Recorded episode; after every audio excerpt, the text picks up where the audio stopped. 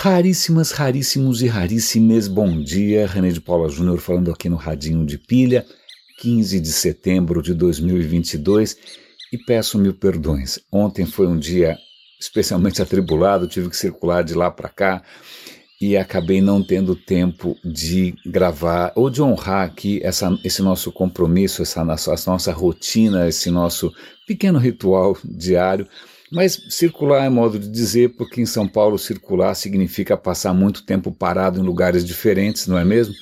E nessas, nessas ocasiões eu tive ali a oportunidade de ouvir alguns assuntos é, né, que de repente a gente merecem ser, ser conversados, ser compartilhados aqui. E eu acho que eu vou começar esse episódio de hoje por uma lembrança bastante boa que o professor Eugênio Butti eu não tive a honra, o privilégio de ser aluno dele na ECA, infelizmente não. Mas o professor Eugênio Butti escreve no Estadão. E ele está escrevendo no Estadão de hoje um artigo extremamente interessante sobre um filme que eu lembro que me marcou na época. Eu não assisti esse filme quando ele saiu. Esse filme é de 77, na época eu tinha 13 anos, eu acabei assistindo um pouco mais tarde. Aliás, vou fazer um parêntese aqui. Eu não sei se algum de vocês teve esse, né, essa, essa, esse privilégio temporal. É, eu me lembro de uma época, década de 80 por ali, que a cena cultural aqui na cidade de São Paulo, onde eu vivo, tava, é, foi extraordinária. Né? Você tinha não só, de repente, shows e bandas e casas de, de, de espetáculo. Foi a época que surgiu Titãs, foi a época que surgiu Marina Lima. Tinha muita coisa acontecendo, tinha radar tantã, tinha um monte de, de coisas bacanas, pessoas interessantes. Na época, eu, eu, eu, acho que eu já tinha largado acho que a engenharia e eu trabalhava ali num lugar que também era um epicentro de, de coisas bacanas, que era o Instituto Goethe aqui em, em São Paulo, na, na, na Rua Lisboa, ali em Pinheiros. Ah, ali tinha não só muita gente legal circulando, mas tinha atividades culturais. Então eu estava numa posição, num espaço e no tempo ali bastante privilegiados. E a cena de cinema, é, a, o, tava, eu, eu, eu, tenho saudades. É, foi uma época em que eu estava justamente saindo da área de exatas e querendo ir para humanas, e eu percebi que eu tinha uma lacuna gigantesca na minha formação humanística, na minha formação cultural, e para minha felicidade nesse momento em São Paulo havia uma explosão de cineclubismo. Cineclubismo eram normalmente salas em condições bastante precárias, daquela de deixar um bombeiro né, com calafrios, é, passando cópias também em condições também bastante precárias, tudo era precário, os projetores, as cópias dos filmes, mas de uma hora para outra em São Paulo você tinha o Cineclube Bexiga, você tinha o Cineclube Oscarito, o Cineclube Biju, o Cineclube Elétrico, Cara, eu me lembro de semanas em que eu, eu, eu ia ao cinema assistir três, quatro vezes por semana, porque estavam passando todos os clássicos do expressionismo italiano, do expressionismo alemão, do neorrealismo italiano, da Nouvelle Vague, acabou de falecer Godard, inclusive.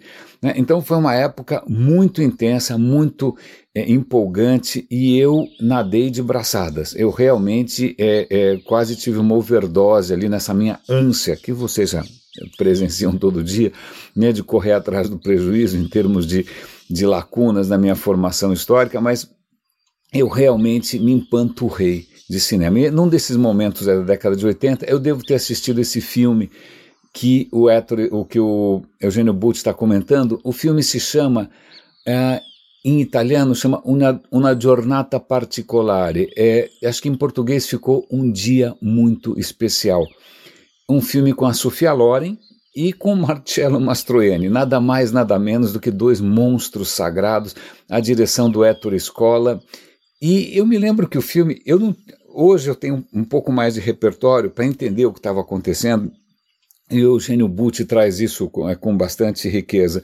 Naquele momento, sei lá, era só um filme. Né? Mas o filme é muito interessante porque ele se passa numa data bastante é, importante, vamos dizer assim, não é, da história ocidental, que é quando Hitler visita Roma. Ele vai visitar o Mussolini. Então imagina, Mussolini que é o, o criador do fascismo, né? a gente sempre pensa no Hitler, mas o Hitler se, se inspirou no Mussolini, então o Hitler vai ali prestar homenagens ao Mussolini em Roma. Né? Vale lembrar que todos esses malucos querem ser Júlio César de novo, né? querem ter um império a seus pés. Pois bem, então, embora o filme seja sobre uma coisa tão grandiosa, né, tão, sei lá, espantosa, estranha, quanto esses dois caras se encontrando em Roma, isso não aparece no filme porque o filme é justamente a história toda, são dois personagens que não vão participar do desfile, porque todo mundo botou roupa bonita e desceu para a rua para agitar bandeirinha, né? Mais ou menos aí como os bolsonaristas enchendo o 7 de setembro, né? Tem gente que adora aplaudir um tirano, um canalha, um monstro assassino. Pois bem, não, não, não, não, não, não. Então o filme é sobre os bastidores, né? É o, é o lado B, é o lado B dessa data.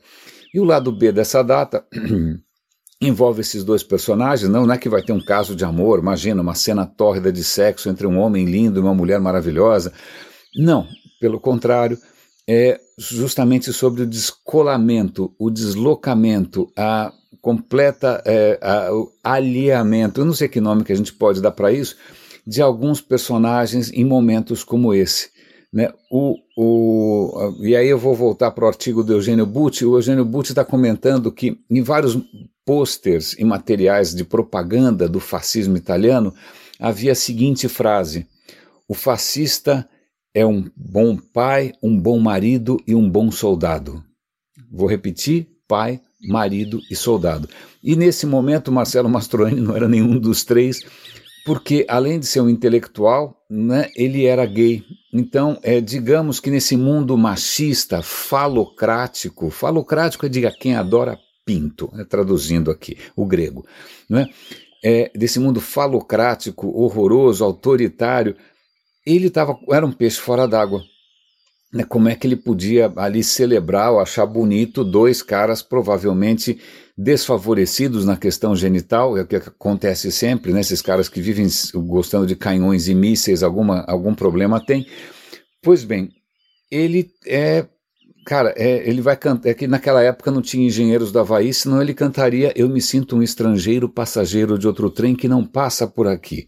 Né? Então tá lá o Marcelo Mastroianni completamente é, deslocado e ele encontra ali uma, uma, vizinha, que é justamente a Sofia Loren, que também, que imagina, uma diva maravilhosa, mas ali ela é uma simplesmente uma dona de casa, que rala o dia inteiro lavando roupa da família toda. E ela também percebe que nesse mundo glorioso, machista, fascista, é, ela vai continuar lavando roupa, né? não vai ter. Então é muito interessante, o filme é bastante intimista, eu acho uma colocação é, é bastante corajosa, né? Você fazer um filme sobre é, um dia que, em princípio, né, todo mundo produzindo aquele material grandioso, mais ou menos com essas, o, o, que o Bolsonaro deve ter esperado aí no 7 de setembro, mas ele está mostrando é que tem gente que está completamente fora desse jogo. E eu estou citando esse artigo do Eugênio Butti não só para falar do filme, mas porque ele faz uma colocação que eu acho absolutamente maravilhosa. Eu, eu acabei, inclusive, divulgando até no meu Instagram, pasme, eu divulguei o final da, da, do, do texto, eu vou compartilhar com vocês, eu vou ler aqui, tá bom? Vou ler aqui. Para o macho fascista, a mulher que deseja e é livre padece de alguma demência contagiosa. Deve ser combatida, desqualificada, achincalhada e queimada como bruxa. Nada o apavora mais que uma cidadã que pense por si e não se dobre. Este é o sujeito que bate em mulher, se não com as mãos, com palavras ultrajantes.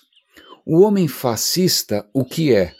Um mau pai, um marido insensível e um soldado covarde. E quando se aventura na política, é uma fraude, machista. Eu achei espetacular, eu achei sensacional. Para mim, caiu como um bálsamo. Né? E aí tem uma questão que, que, pronto, acho que eu consigo costurar isso com uma questão interessante. Eu acabei ouvindo é, ontem um episódio do, de um podcast que eu gosto bastante, que é o podcast do Ezra Klein, que é um cara, é um jornalista do New York Times. Ele está entrevistando, como é que chama a mulher? É, deixa eu ver se eu pego o nome dela aqui direitinho. Ele está entrevistando A autora de um livro chama Cecília Ridgway, se eu não me engano, mas eu vou dar o link. Vocês sabem que no radinhodepilha.com tem todos os links, na descrição desse episódio tem todos os links, né? no nosso canal no Telegram tem todos os links, então eu vou dar o link, ok? É, vale a pena ouvir. É, e a Cecília, como é, deixa eu pegar o nome dela direitinho aqui, né? A, a justiça seja feita. Ah, cadê o nome da moça? Cecília Ridgway, é isso aí. Ela escreveu um livro sobre status. Status. Status, quando eu tinha 13 anos, era uma revista de mulher pelada, mas na verdade, status é um pouco mais do que isso. Status. Né? Status é a gente pensa em de repente influencers posando de bacana, né? usando roupa de luxo, comprando carro caro, né? posando em lugares espetaculares e chiques status. Aí você fala, crê, é verdade, isso é coisa de gente exibicionista. Eu tô fora disso, eu não sou. Pro... E aí vem uma. Aí que vem que eu acho que é, é. O próprio episódio começa com uma frase que eu achei interessante, que a partir do momento em que a gente é, ganha um novo instrumento para ver o mundo, a gente nunca mais consegue ver o mundo da mesma maneira. Né? Acho que isso vale para muitas coisas aqui do radinho, pra, desde telescópios da ciência até instrumentos em satélites, mas também para novos conceitos, né? para novas maneiras da gente enxergar as coisas. E o que essa pesquisadora vai trazer para a gente é justamente um desses instrumentos para a gente enxergar coisas que, uau, deveriam ser gritantes, né, e vai ajudar a gente a entender muita coisa, desde desconfortos injustiças. Vamos lá, vamos ver se eu consigo ser justo com o trabalho dessa mulher é status. Status. Segundo ela, e seg não, não é só ela, né? vários outros pesquisadores também, é, quando a gente pensa, é, o problema do mundo é o dinheiro, é o poder, é a ganância, é o seja o que for, né, uma série de coisas. Mas talvez por trás de tudo isso esteja uma coisa que a gente poderia dizer que é humana, demasiadamente humana, parodiando aqui, né, obviamente, um, um livro do, do, Nietzsche, Humano Demasiadamente Humano, mas que na verdade é mais do que humano. Ela deveria ter comentado isso, mas ela não comentou. Talvez porque ela não seja. Sem, bom, eu, isso deixa para lá. Mas o que é. A questão do status não é essencialmente humana. Quando a gente pega outros primos nossos, chimpanzés, gorilas, você tem hierarquias bastante claras você tem uma. Em qualquer grupo, você tem um grupo de lobos, você tem um macho alfa. E todo mundo paga pau pro macho alfa, todo mundo quer ser amigo do macho alfa. Você tem um grupo de chimpanzés, os caras ali têm um cérebro gigante justamente para saber quem é mais importante, quem é marido de quem, quem está pegando quem, quem, quem brigou com quem, não sei o que lá. Né? Um chimpanzé, ele tem na cabeça dele toda a estrutura de quem é realmente mais importante, com quem que ele tem que se relacionar. E se ele não tiver se ele estiver numa posição meio ruim aí na pirâmide social dos chimpanzés, ou dos orangotangos, ou dos gorilas, o que você quiser, ele vai ficar estressado porque tem essa questão do pertencimento a um certo círculo um pouco mais importante. Ela, a Cecília não comenta isso, ela não fala sobre a origem evolutiva, mil perdões, garganta um pouco ruim, é, dessa origem evolutiva é, da, da questão do status e da hierarquia, mas, ok, eu já coloquei, já, eu já complementei aqui com outras coisas que a gente ouviu no radinho. Tudo que a gente vai ouvir falar agora não é uma coisa essencialmente humana, não é uma coisa essencialmente cultural e não é alguma coisa que de repente você poderia mudar com uma educação, seja lá o que for. Não. Isso é arraigado, isso é de qualquer espécie social. A questão de hierarquia, a questão de status é, vem de muito longe, é uma maneira da gente se organizar. E ela coloca isso, ela dá uma pista disso, né? A questão do status. E é, como é que talvez tenha surgido? Na hora que você precisa, você quer trabalhar em grupo e que todo mundo vai opinar, bom, tá legal, todo mundo vai dar pitaco. Onde que a gente vai caçar hoje? Quem que você ouve? No começo, você tanto faz, né? É você não sabe quem é quem. Mas muito rapidamente alguém ali começa a dar uma bola dentro, ou ele é mais assertivo, e aí todo mundo para e fala, bom, ok, esse, esse é o cara que a gente tem que ouvir, né? Vamos, ao invés de ficar batendo cabeça todo santo dia, vamos fazer o seguinte, vamos ouvir esse cara, e aí a gente associa esse cara porque vai dar certo sempre.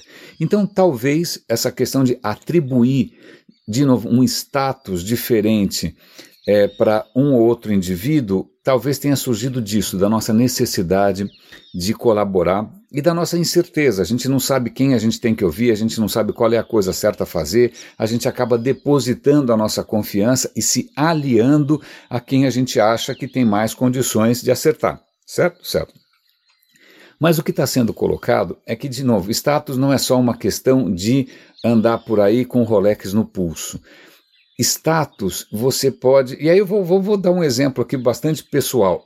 Eu me lembro, eu trabalhei no Yahoo um tempo, numa época em que o Yahoo era grande, cara, era o maior, né? Era, em termos de, dessas plataformas, Facebook ainda inexistia, o Google estava começando a chegar ali, né? Ainda o Google estava começando a se consolidar, mas o Google ainda era uma busca, não estava muito claro que ele ia virar uma grande plataforma. Né? Então, durante algum tempo, o tempo que eu fiquei lá de 2005 a 2007, mais ou menos, o Yahoo realmente a gente andava né, orgulhoso do que a gente fazia.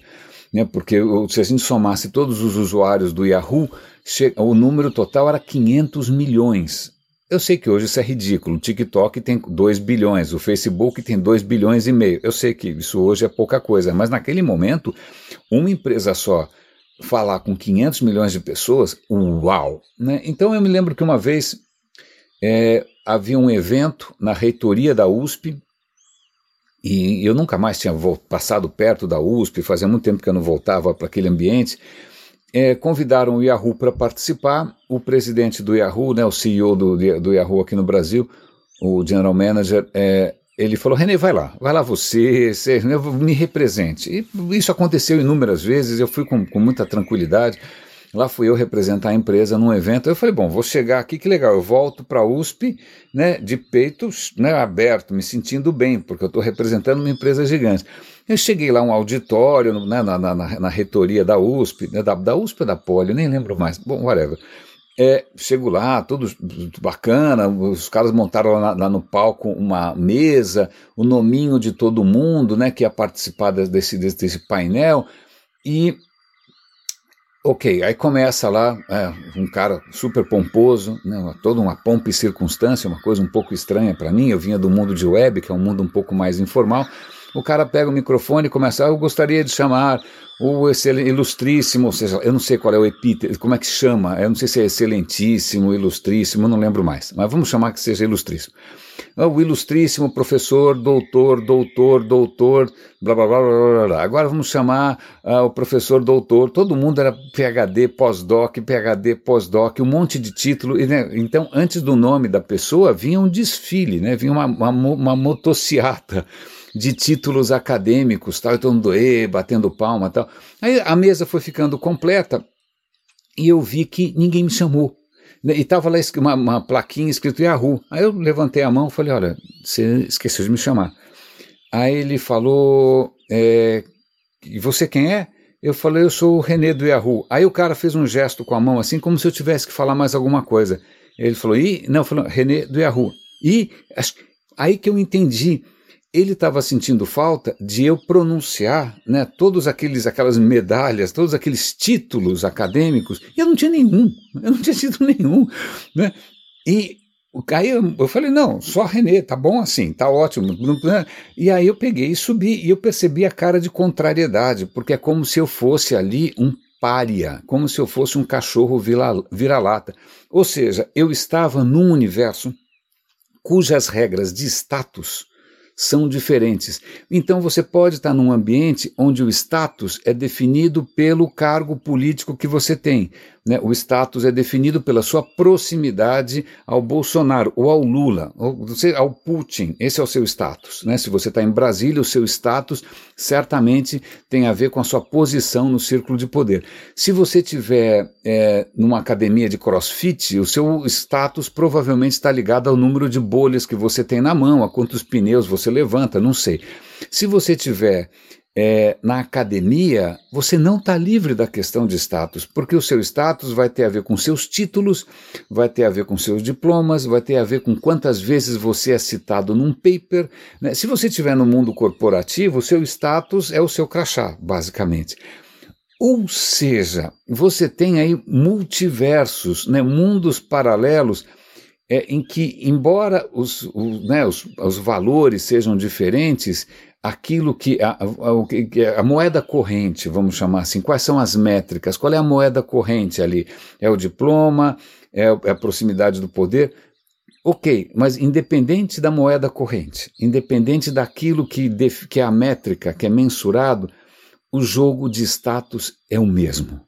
Né? As pessoas vão é, é, é querer ter um, um, lugar melhor ao sol, vão querer ter mais status, vão querer ser mais admiradas, mais respeitadas. Rapidamente, quando você entra num ambiente novo e ninguém te conhece, acho que sobretudo em São Paulo, né? Que, que, em São Paulo, por exemplo, acho que a primeira pergunta que, que alguém faz para você é o que, que você faz. É, isso não é só uma curiosidade, é, sei lá, vazia. Isso é uma tentativa de imaginar qual é o seu status, né? aonde que o seu interlocutor porque você já bate o olho, você vai definir o status dele provavelmente pela roupa, por quantos dentes ele tem na boca, se ele tomou banho, se o cabelo está bem cortado, qual é o sapato, né, o, o carro que ele chegou, né, se a, como é a companhia dele. A gente avalia essas coisas todas muito rapidamente, porque a gente tem que saber como que a gente vai tratar. Né? E aí, aqui se pergunta é, o que, que você faz. Né, talvez em outros lugares vai perguntar qual é a sua família, Provavelmente em alguns lugares mais tradicionais do Brasil, o que importa não é o que você faz, é o seu sobrenome. Eu, já, eu sei, porque eu já, já passei por isso, circulando um pouco pelo país, você percebe que é, a, a, a família que você pertence define tudo. Né? Aqui em São Paulo, não necessariamente, ainda mais porque muitos dos sobrenomes estão falidos. Né? O cara tem uma, um status meio imaginário. Então vamos lá.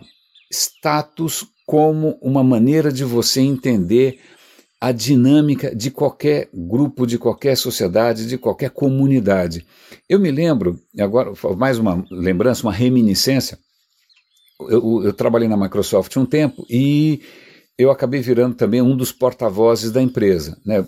No Yahoo isso era uma coisa meio casual, na Microsoft era sistemática. E então a gente acabou passando por vários treinamentos para você ser porta-voz. Você passa por media training, você passa por, né, por alguns tipos de, de workshops tal.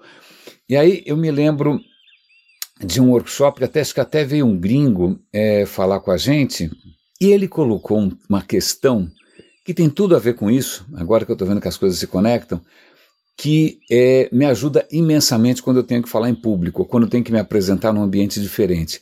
Aliás, vou fazer um pequeno parêntese aqui. É, é, eu, há algum tempo eu criei alguns cursos em áudio por uma plataforma gringa, acho que não sei se eles são alemães ou dinamarqueses, que são de cursos corporativos. Eu tenho alguns cursos lá de como se comunicar, como palestrar tal, e, e, e essa lição tá lá, tá bom? Então vou até dar o link caso vocês tenham interesse. É interesse caso vocês queiram de repente divulgar isso nas suas empresas, né? O, o Renezinho dando aula.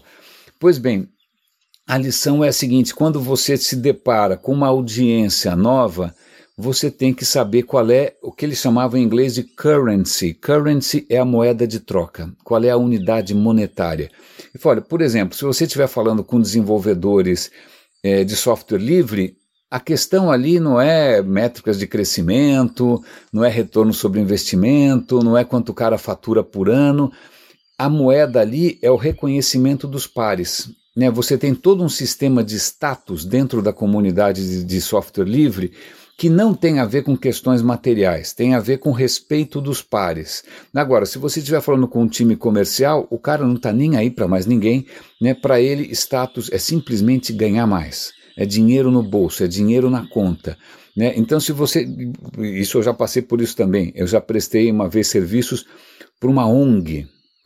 É, eu cara, para mim foi muito louco, porque eu estava muito acostumado a lidar com empresas onde a questão toda, moeda de troca, obviamente, é o lucro, é o faturamento, é sei lá o que, o crescimento. Agora, quando você vai para uma ONG, é, isso, se você se for o cara preocupado com dinheiro, seu status é menor. Né, porque o status depende de outras coisas numa ONG. Né? É, eu lembro, o Bambambam, Bam Bam, já esqueci o nome do cara, que era do Instituto Etos.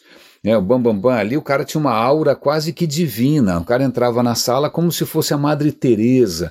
Né? Ele tinha um status, portanto, que não era um status de dinheiro.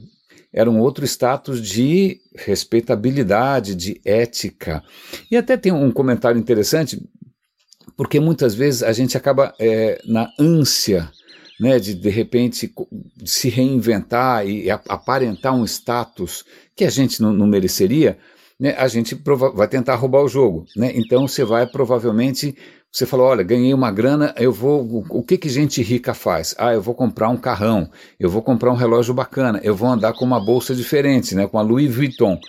Não é? Mas aí, isso é meio patético, porque é isso que a gente imagina que seja a maneira pela qual os ricos se reconhecem.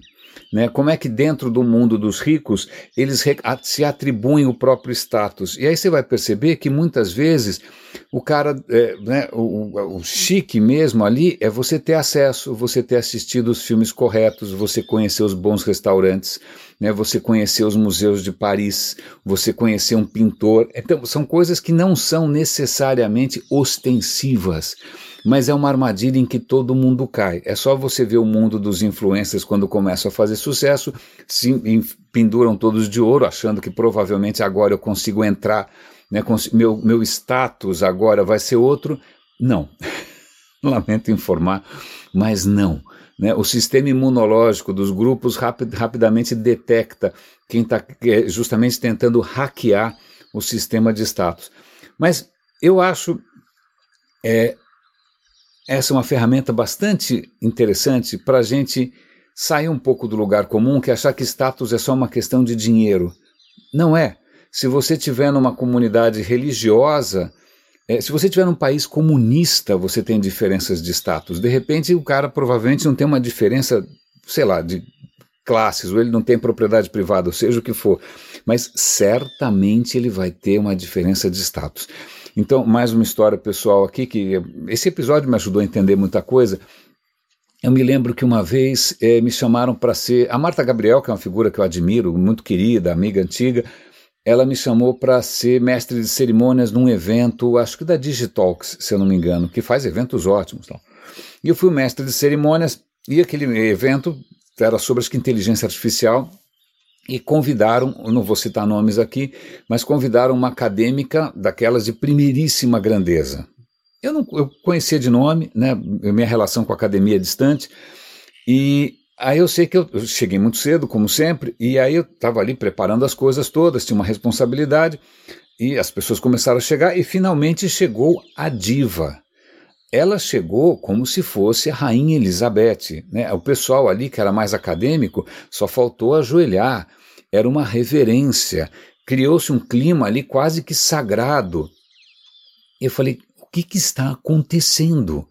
Por quê? Porque existe um universo paralelo que, por exemplo, é a academia, né, o mundo da, sei lá, Marilena Chauí, ou seja, quem for, em que os, né, tem quase um sistema clerical, um sistema religioso de status, quem são os sumos sacerdotes, né, quem são quem está se iniciando nessa história toda.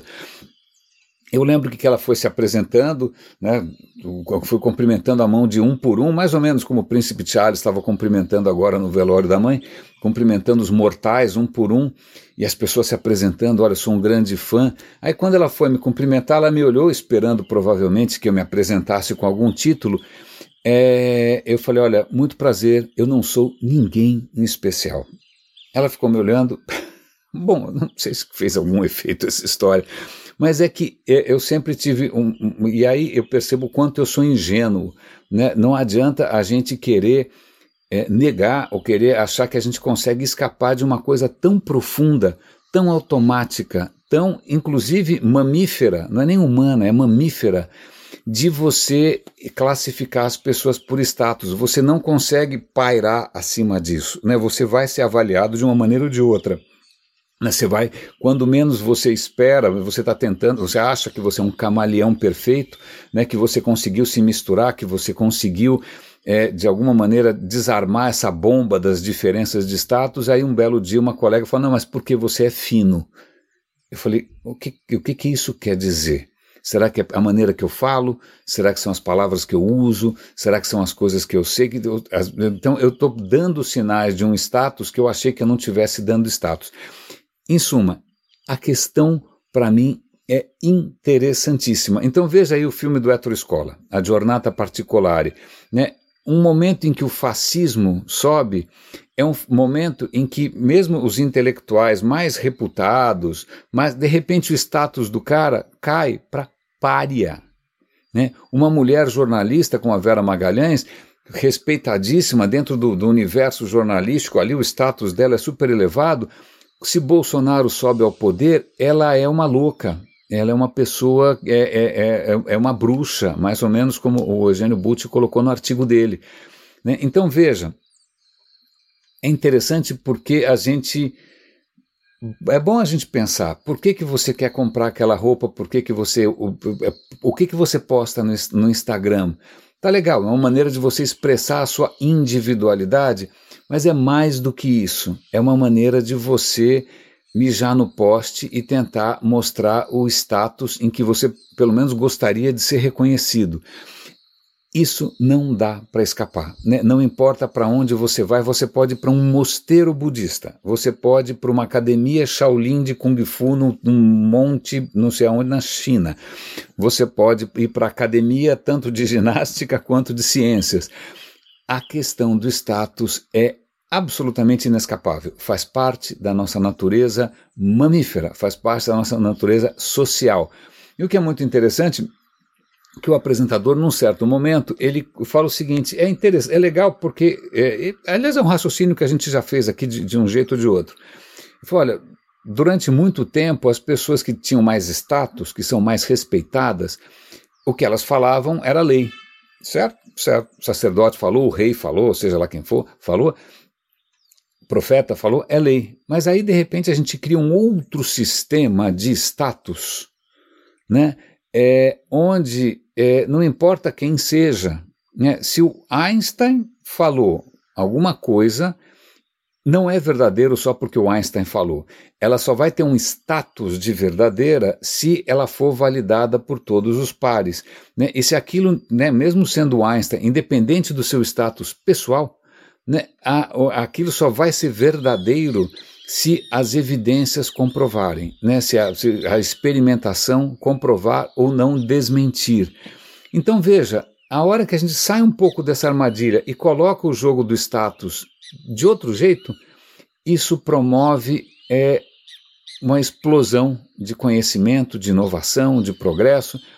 Mas o que é, o que é legal, de novo, Existe status, sim, no mundo científico. Né? Por exemplo, em quantos papers você é citado, quantos títulos você tem. Mas, de qualquer, independente do status que você tenha na comunidade, é, se a sua hipótese não for é, é, aderente, vamos dizer assim, aos fatos, eu lamento informar, mas você está errado. É, isso é extremamente interessante e o apresentador fez o, o, uma, uma colocação que eu achei legal. Ele falou: Olha, sabe o que eu fico pensando nessa história do status? Que é como se fosse um Xbox. Imagina que eu tenho um Xbox. O Xbox é uma plataforma em que eu posso jogar inúmeros jogos. Eu posso colocar Call of Duty, posso colocar, fala aí o que você quiser, corrida de carro, não entendo nada disso, Grand Theft Auto. Eu posso colocar vários games, mas é o mesmo console, é a mesma plataforma. Então, essa questão do status é como se fosse o Xbox. Né? A nossa cabeça é um Xbox de status onde você pode carregar jogos diferentes, todos eles trabalhando em status. Né? Todos eles ligados à questão de reputação, de status, qual a sua posição né, nessa pirâmide de status. Só muda os jogos. Se você está na academia, ou se você está, sei lá onde, no, no, Supremo Tribunal Federal, se você está na campanha do Lula, né, se você está tanto faz, né? são apenas jogos diferentes dentro de uma mesma plataforma movida a status. E ele até faz uma colocação. É, a mulher adorou essa história, acho que ela não era gamer, ela nunca tinha pensado nisso, mas é interessante a gente levar em conta que, de repente, a, a natureza humana, e de novo, que não é só humana, né, é de inúmeros outros animais, é, são plataformas em que você consegue carregar vários joguinhos, mas hum, o funcionamento fundamental está lá, está lá e foi fruto da evolução ao longo de muito tempo. E falando em regras de jogo, ele comenta uma coisa interessante. Ele fala: puxa, a gente, nós dois somos norte-americanos aqui, né, estadunidenses, e a gente sim, a gente está muito acostumado ao modo é, bastante agressivo né, de definição de status a partir do sucesso material, né, de dinheiro. Dinheiro, dinheiro, dinheiro. Mas a gente vê que é, você pode ter lugares onde o status é diferente. E aí ele menciona Singapura, que não, não quero elogiar Singapura, porque afinal é uma, uma ditadura, é uma ditadura meio disfarçada, mas é. Né, mas é, em, na, em Singapura, é, o, o, maior status possível é você ser um funcionário público. Né? Então tem gente que vai trabalhar numa McKinsey, que é uma consultoria é, super prestigiosa, né? que, em princípio teria um status maravilhoso é, aqui, mas ela vai trabalhar na McKinsey para conseguir ter currículo suficiente para poder ser um bom funcionário público, e o bom funcionário público pode ganhar uma grana.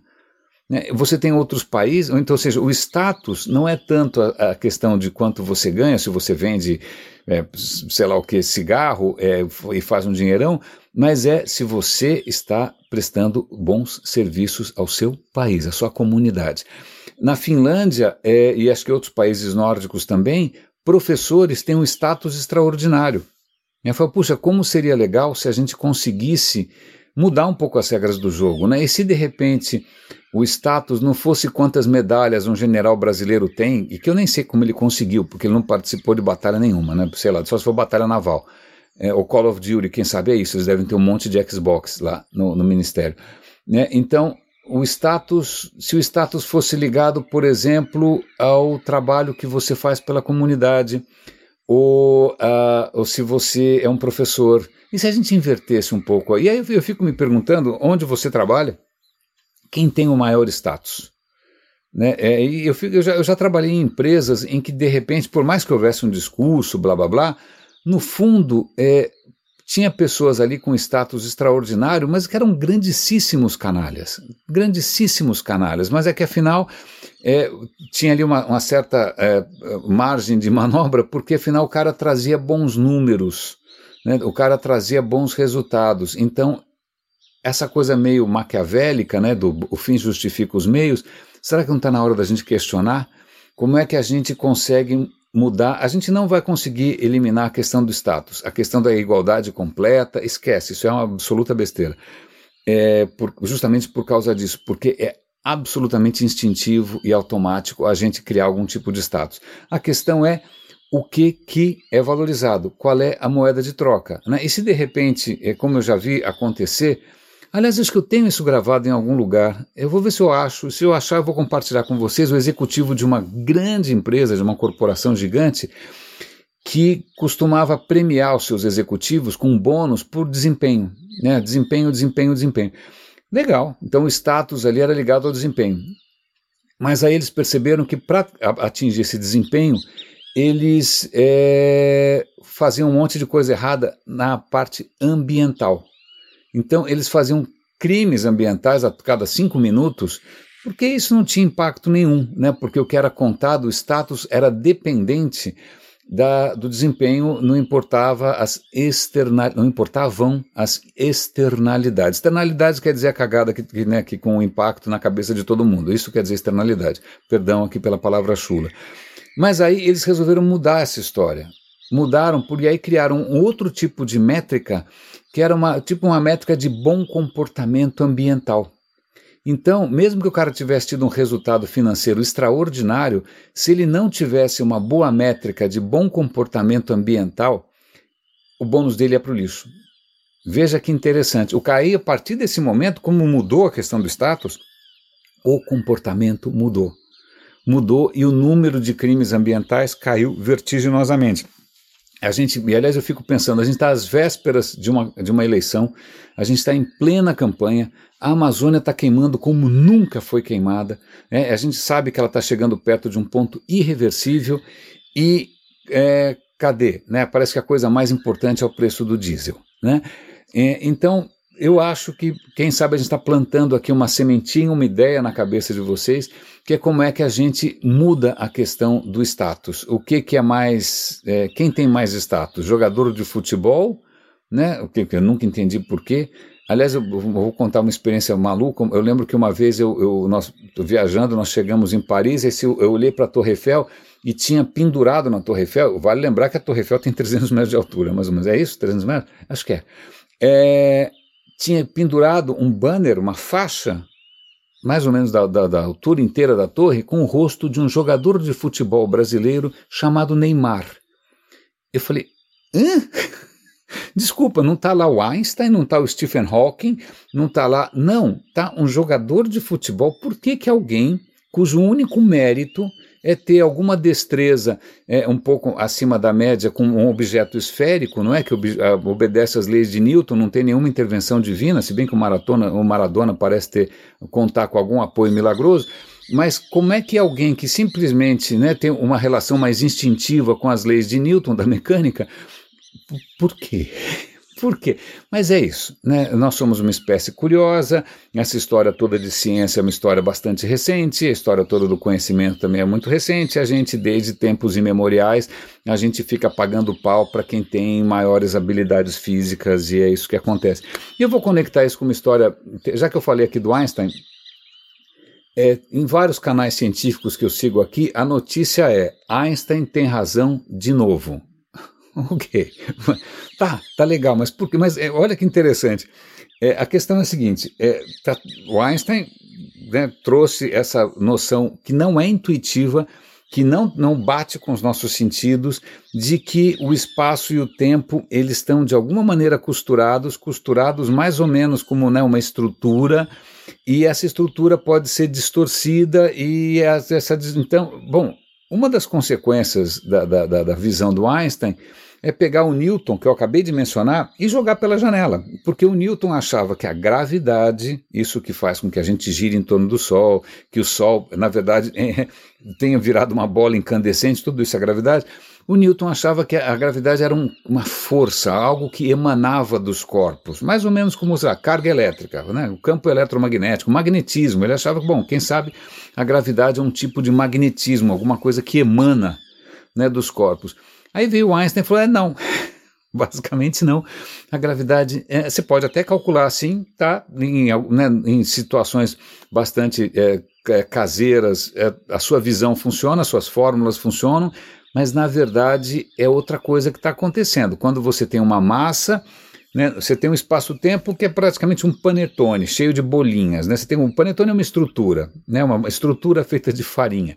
Na hora que você coloca uma uva passa lá dentro, ela distorce, a massa ela distorce a estrutura em volta. Né? Ela, ela pode fazer com que essa estrutura se distorça. E a gravidade nada mais é do que. Ela é uma ilusão, mas ela é uma. Como a, o, o caminho foi distorcido, as coisas vão fazer um caminho diferente. É como se você pegasse um trilho de trem que era reto, você torce ele um pouquinho, bom, ok, o trem vai começar a fazer uma curva, mas o trem para o trem ele continua no trilho. Né? Acontece agora que o trilho está um pouco torto, está né? Tá um pouco curvo, mas ele continua no trilho. Né? O, o trem não está, não é que o cara virou o volante do trem, não tem como virar o volante do trem, trem não tem volante, trem anda no trilho.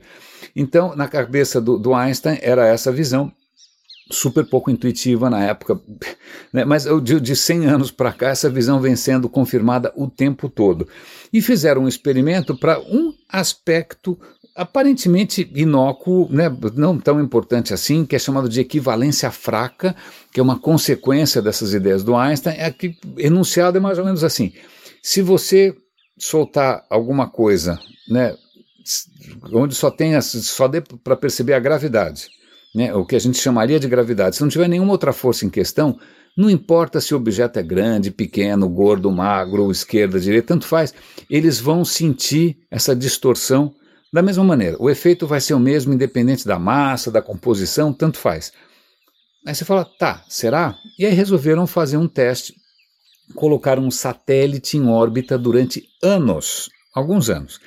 Esse satélite tinha dentro dele um experimento que eram duas, dois corpos, um de titânio e outro de platina, ah, porque essas duas substâncias, titânio tem uma densidade relativamente baixa, eu, eu chutaria aí mais ou menos 5 gramas por centímetro cúbico, estou chutando, platina deve estar mais ou menos no 17, então a platina é tipo três vezes mais densa. Então os dois objetos do mesmo tamanho têm pesos completamente diferentes. Né? É, pois bem, então esse satélite tem essas duas amostrinhas dentro dele ali, e botaram o satélite para ficar em órbita da Terra, rodando que nem um tonto, para ver se é, a gravidade atuaria, agiria de maneira diferente nos dois corpos, tá bom? Segundo Einstein, não deveria. Agora, eles botaram lá com instrumentos super precisos para ver se algum, se, né, se o mais pesado ia sofrer mais, o mais leve, sei lá eu, né? Sei lá. Resultado, Einstein tinha razão. E a margem de confiança é ridículo. É assim, é 0,000000015 zeros. 15 zeros de margem de segurança. É 15 zeros, né? Então, né, se tiver alguma diferença, ela está 15 casas depois da vírgula. Desculpa. Ou seja, parece uma confirmação bastante boa. E palmas para o Einstein, mas ao mesmo tempo uma certa frustração. Frustração por quê? Porque ciência não é feita com verdades eternas. Ciência é, é feita com avanço, com as ideias que se aprimoram. E se a, ideia, se a, teoria do Einstein, que ainda não é tão satisfatória assim, ela deixa várias questões em, em, branco, se a gente não achar nenhum buraco nela, como é que a gente pode avançar? A gente tem que descobrir como ir além do Einstein.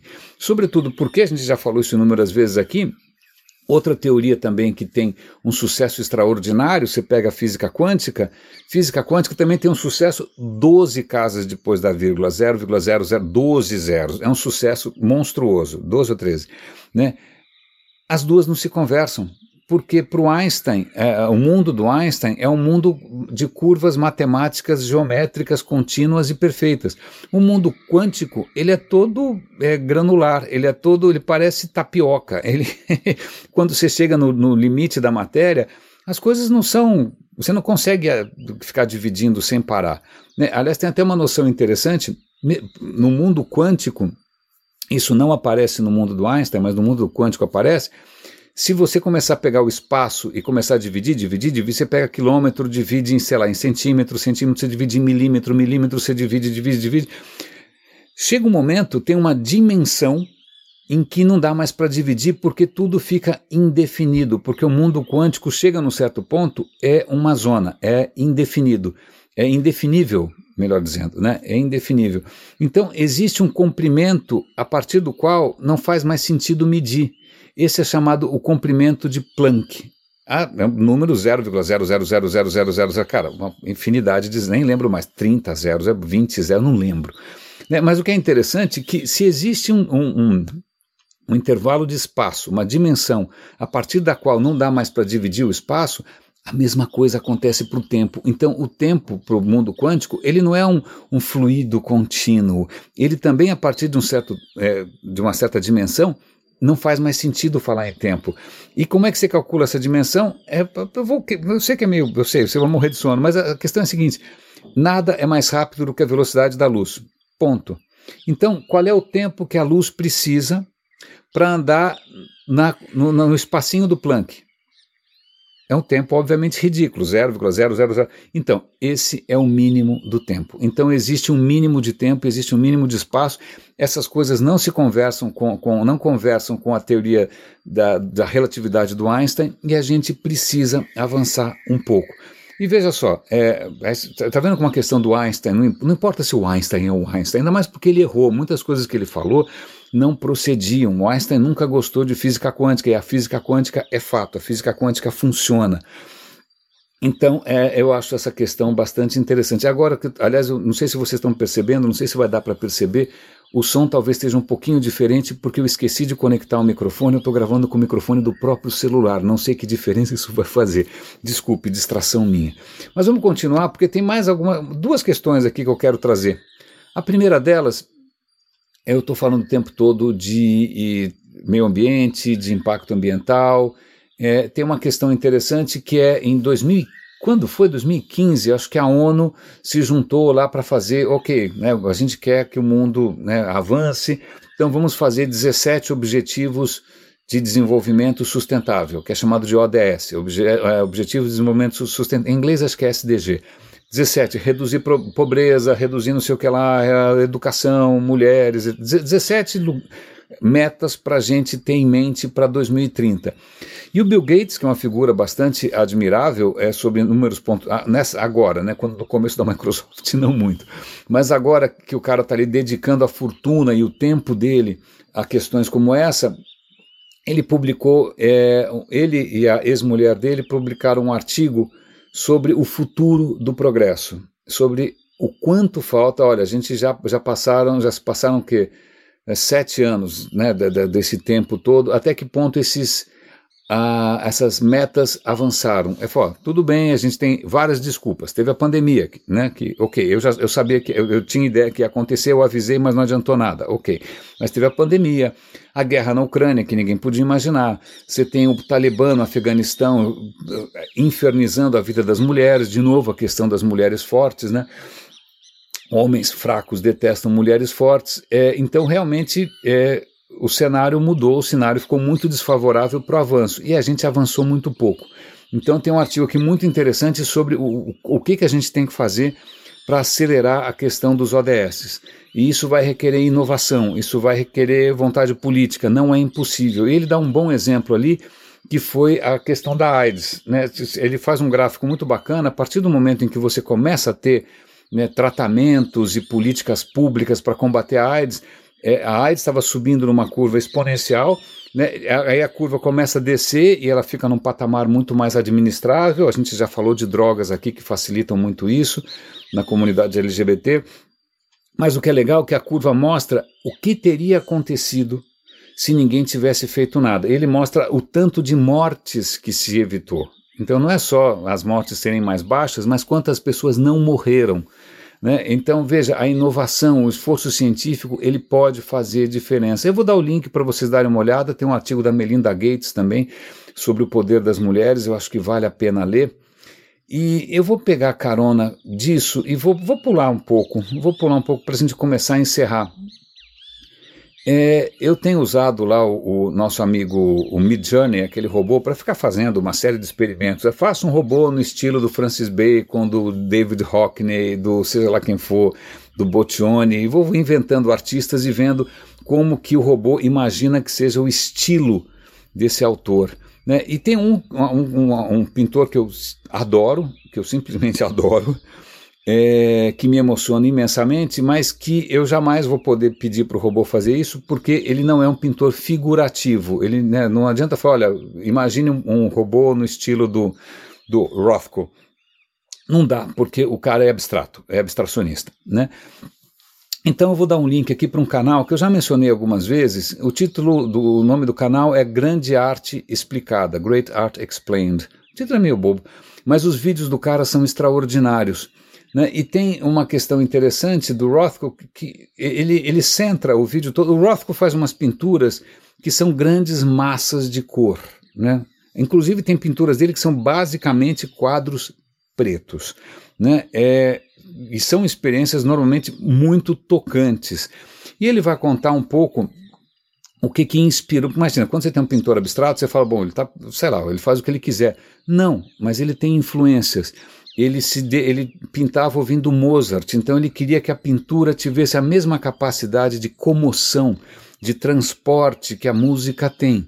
Né? Ele foi para a Europa e ele conheceu a Renascença, ele viu a Florença, ele viu a Grécia, e ele começou a incorporar tudo isso na arte dele. Ele é um imigrante judeu, ele, a família dele tinha vindo do que, do que hoje é a Rússia, acho que é, é Davinsky, se eu não me engano, não me lembro, né, ele acabou mudando o nome, mas é, a família vai para os Estados Unidos, ele é extremamente inteligente, ele vai parar em Yale, mas aí ele começa a sofrer discriminação porque é judeu, ele é ateu, é, ele acaba indo para Nova York, joga tudo para cima e resolve abraçar o mundo das artes numa época que está fervilhando. De novo, uma, uma, dessas épocas de grande efervescência cultural. Você tem o Polo, você tem um monte de artistas bacanas é, ele acaba sendo associado a um movimento, ele não gosta de movimentos, que é o expressionismo abstrato, mas ele vai ali devagarinho, bebendo muito, fumando muito, uma figura certamente intensa, muito intensa, mais um desses que não ia se sentir à vontade no 7 de setembro do Bolsonaro,